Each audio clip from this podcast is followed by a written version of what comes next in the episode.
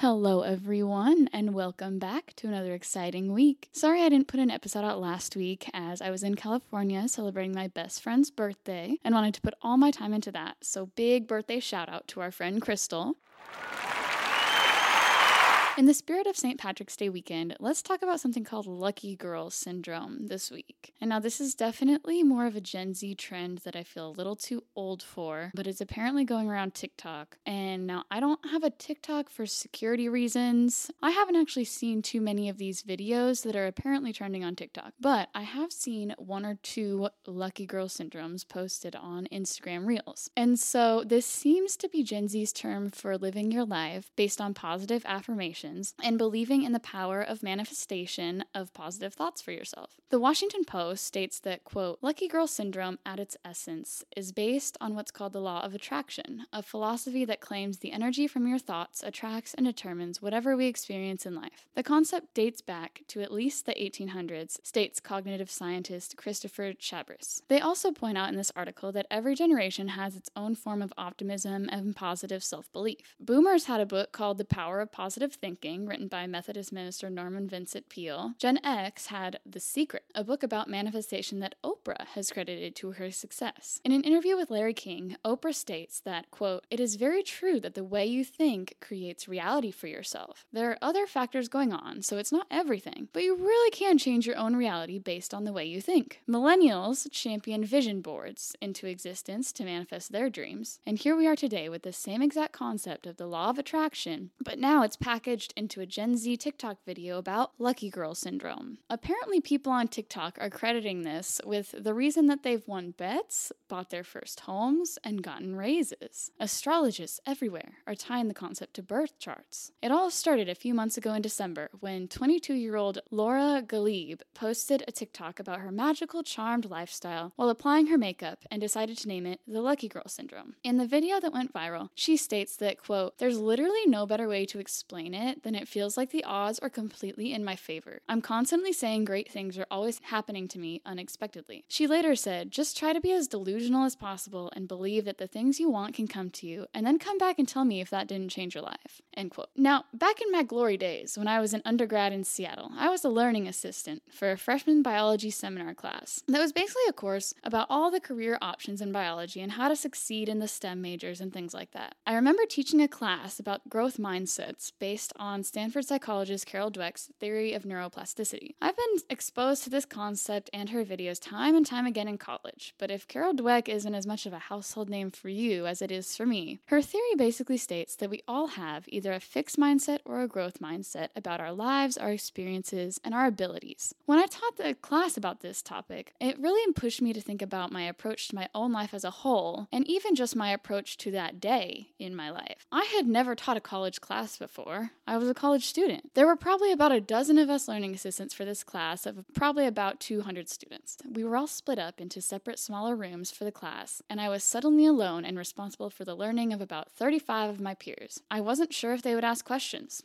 I wasn't sure if I could answer them. I wasn't sure in my abilities as a teacher because this was something I had never done before. But creating and thinking about my lesson plan made the very topic I was teaching about come into existence for me. I could have a fixed mindset toward the tasks that would tell me, You've never done this before. You're not good at this yet. Don't even try something new. Or I could choose to have a growth mindset that says, You've never done this before. You're ready to learn and are open to learning together with the class. Whether you succeed in your plan and outline, or if technology fails or you make a mistake, it's okay. I don't identify with my success or my failure. I identify myself with being open and adaptable to experiences of growth. And I think every generation has a new spin on this age old tale of the power of positive thinking and manifestation. I'm currently in a very heavy manifestation phase of my life right now. I'm trying a lot of new things at once, and in sort of a delusional sense, I tell myself that I'm good at it all, and this enables me to become better at them each time I practice. I'm learning how to code, I'm learning how to play chess, I've taken up trapeze lessons every Wednesday night. That's been really fun. I busted out my guitar that I never really learned how to play back in the day this weekend. I'm learning advanced treatment techniques for hand therapy in my career in a fellowship. I'm teaching myself how to podcast as you're listening to and how to market myself. And I'm learning how to use social media with trial and error. And I'm also trying to learn how to get into copywriting and being a travel agent on the side. I think this year for me is about trying as many different things as I can and thinking only positively about the outcome. The best part part about positive thinking is that you can literally do anything you want, and if you come to it with good intentions and a desire to learn and grow, you'll always succeed in at least some manner. Even if you decide that you're going to be a painter and your first drawing or print or medium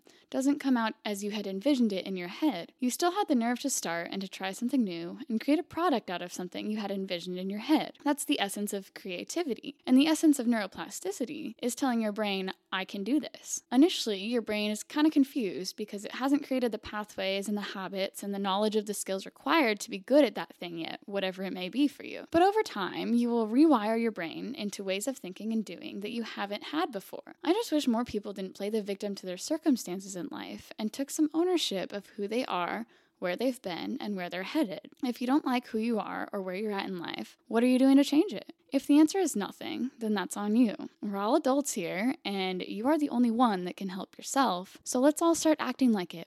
Thank you. So go out and catch Lucky Girl Syndrome this week.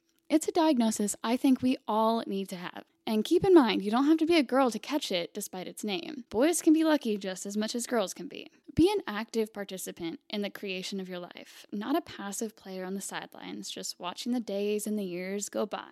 Now, we all know I'm a raging Miley Cyrus fan on this podcast. That is no secret. In case you live under a rock and I need to inform you of this, Miley recently dropped a new album, and yes, it's the only thing that's played on Spotify on my phone since March 10th. My favorite song on the new album is titled Rose Colored Lenses, and I think that it's my favorite because it really is about manifestation and the power of positive thinking. And I believe wearing rose colored lenses does not mean that we are aloof to or in denial of negative things. Rather, it's making a conscious personal choice to not place our focus on the negative and instead see what good we can take out of every seemingly negative circumstance or event in life, with each of us being lost in our own little wonderland that only we can envision for ourselves. Now, I joined Miley's Discord server while I was trying to get to her for New Year's for the second year in a row a few months ago, as you all know. And leading up to the album release, the people in the group on Discord would host these live album listening parties about once a week. And so I went to the ones for Meet Miley Cyrus, Can't Be Tamed, and Bangers, and they were honestly a lot of fun. It's just filled with a bunch of people from around the world posting videos and memes and funny or relatable things while we all listen live together and react with Miley emojis to each other's messages and dance around in our living rooms. They pretty much just stream her album song by song as we just all go along. So if you're looking for a good time and a fangirl moment, I'd highly recommend joining the Discord server. It kind of feels like Miley World from back in the day. Did anyone else have the Miley World credit card with your name on it back in like 2008? If you know what I'm talking about, please hit the link tree and message me and let's be friends. If you don't know what I'm talking about, that's okay. We can still be friends, but I don't know if you could handle the Discord server. So when I was watching the Endless Summer Vacation backyard sessions that Miley just released on Disney Plus, I learned that her grandma was the one who managed her fan club from 2008 to like 2018 and oversaw my name getting on the credit card. And I really wish I still had it because that would be really legendary. I'll post an example of what the credit card looked like in the sources in the description for you guys for this podcast episode if this is a foreign concept to you. So thank you, Grandma. We love you. This is a big shout out to grandmas everywhere. You guys rock. In celebration of Miley's and all of our collective growth as humans over the years, I want us all to hop in the time machine back to 2007.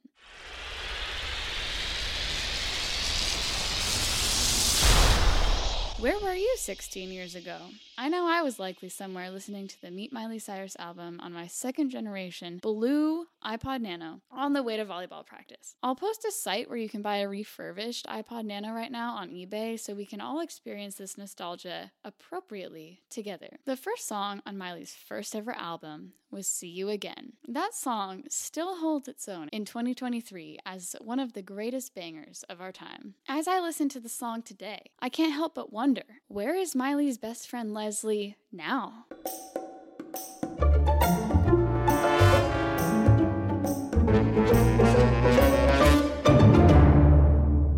Lesley Patterson is Miley's infamous childhood best friend who became a household name when Miley penned the lyrics, My best friend Lesley said, Oh, she's just being Miley, in To See You Again. Ten years later, in 2017, the world was overjoyed to see none other than Lesley attend Miley's album release party for her album Younger Now in Nashville, Tennessee. The two recreated old photos, shared new ones, and Miley shared in a tweet, So glad my bestie since I was a little baby made it to my release party. Two years later, in 2019, Miley tweeted a video of Lesley mouthing lyrics to her song Mother's Daughter in the car with the caption, My best friend Lesley said, Don't f- with her freedom. Not much has been shared publicly about our dynamic duo since 2019, but I think that we just might see Lesley resurface back into Miley's circle in the summer of 2023. So, Lesley currently lives in Nashville and works in medical aesthetics, providing services like cosmetic injections, microneedling, hydrofacials, and laser treatments, while also co owning a hat company called Circle 6 Hat Co. She is a new mom to a three month old little girl named Lila River, who I would imagine is currently somewhere in Nashville listening to Miley's new song,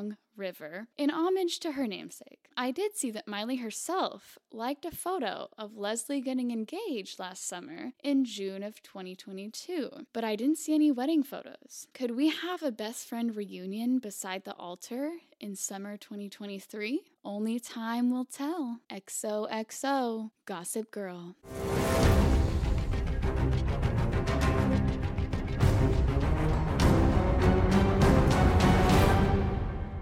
Okay, and here he is. It's my dad, the life coach. Welcome, everyone, to another fun, fact filled episode of My Dad, the Life Coach. My name's Jason. I'm the dad, and I'm the life coach. Let's start off with a couple of fun facts about this day, March 19th. First fun fact in 2003, American airstrikes signal the invasion of Iraq, aka Operation Iraqi Freedom. Oh, okay. Also on this day, the legislation voted to legalize gambling in Nevada in 1931 as an attempt to lift the state out of the Great Depression. Wow. So gambling away their dollars. That was going to make us less everyone. depressed. Less depressed, exactly. We do have a couple of notable births on this day, March 19th. 1848 was the birth of Wyatt Earp. Wyatt Earp was a legendary lawman of the late 1800s, noted for participating in the legendary 1881 gunfight at the OK Corral in Tombstone, Arizona. Oh, the legendary. Is that similar to the Golden Corral? much different but um, you know the, the meat that you get at the golden corral was probably similar when it was cooked on the open flame in tombstone arizona. You know different yet the same. Different, one and the same. also on this day the legendary action hero bruce willis was born. Today is bruce willis's birthday. Happy 68th bruce willis. Okay, happy 68. do you want to hear about a couple notable deaths on this day? Oh, I always love your notable death segment.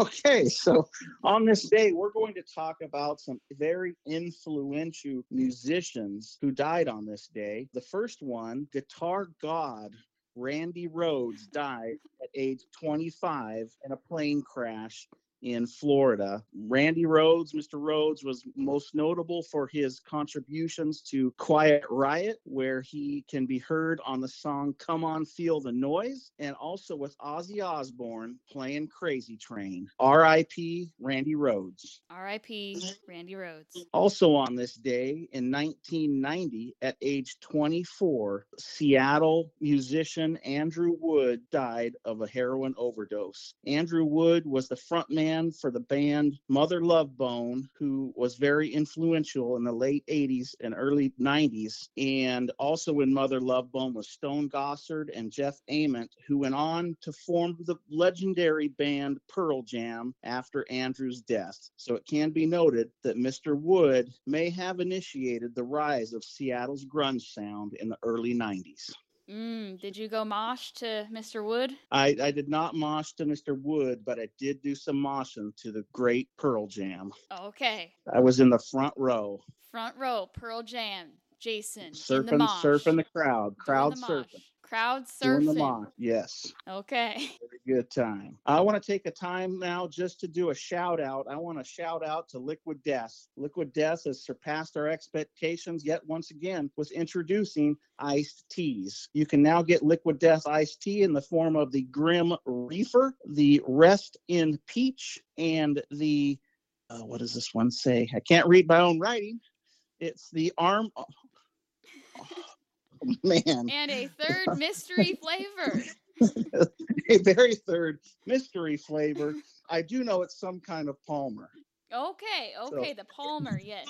Let's go out and get your Liquid Death iced tea. Okay, yep, Liquid Death, we're still looking for sponsorships. Yes, we are. It wouldn't be an episode of My Dad, the Life Coach, without a little bit of life coaching. So we did just have a couple of days ago, we celebrated St. Patrick's Day on March 17th. Kennedy, do you know what St. Patrick was most notable for? Drinking Guinness. Drinking Guinness. Okay. Well, um, there's a lot of myths about St. Patrick's Day. Some myths are that he drove the snakes out of Ireland, when in fact, there haven't been snakes in Ireland since the Great Ice Age. Um, Okay. there's also myths that corned beef is the original St. Patrick's Day dish. That's wrong. The original dish was bacon.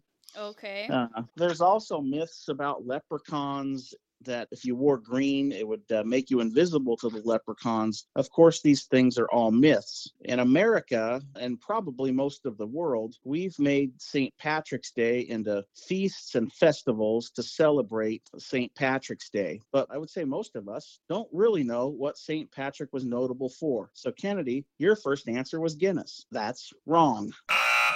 St. Patrick was notable for bringing Christianity to Ireland. And some interesting facts St. Patrick wasn't actually Irish. He was born in Britain and he was captured by Irish raiders, where he spent six years in Ireland in captivity. After six years, he escaped and returned to Britain to his hometown. And shortly thereafter, he returned to Ireland to spread his Christian faith to the Irish countryside. Okay, that's interesting. It's very interesting.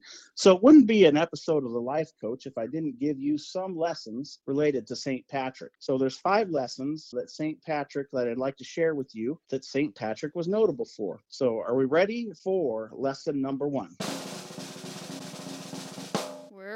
Lesson number one spend time in nature. Patrick loved the outdoors and spent as much time as possible in nature. Lesson two pay attention to messages and dreams. Patrick had a vision and a dream to leave his family at home in Britain after his captivity and his return, and he returned to Ireland to help the Irish people embrace their faith. Okay, yes, dreams are very informative. Yes, always listen to your dreams. Lesson number three look for possibilities and problems. Patrick overcame many challenges by hoping and remained vigilant during problematic times. Patrick never lost hope when he was in captive for over six years and then was able to escape. Don't lose hope. Never lose hope. Never give up. Lesson number four take risks with courage. Patrick was known for courage when he took risks, when he believed he could help the Irish people. Take risks Take risks with courage. with courage. Important. And lesson number five keep learning and growing. Patrick never stopped seeking to learn something new. During over 30 years of work in Ireland, his reputation grew and he eventually became their renowned leader. Five great lessons when we think about life.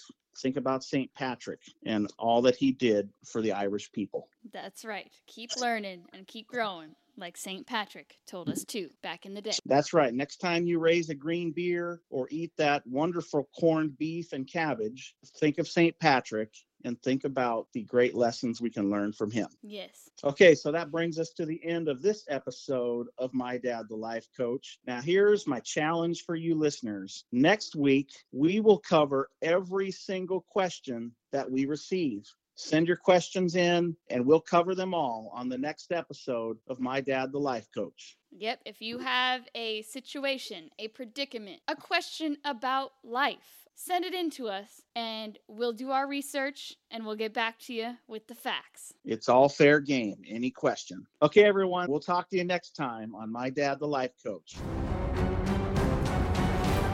So that I think wraps it up for this week. And with that, we'll see you next Monday.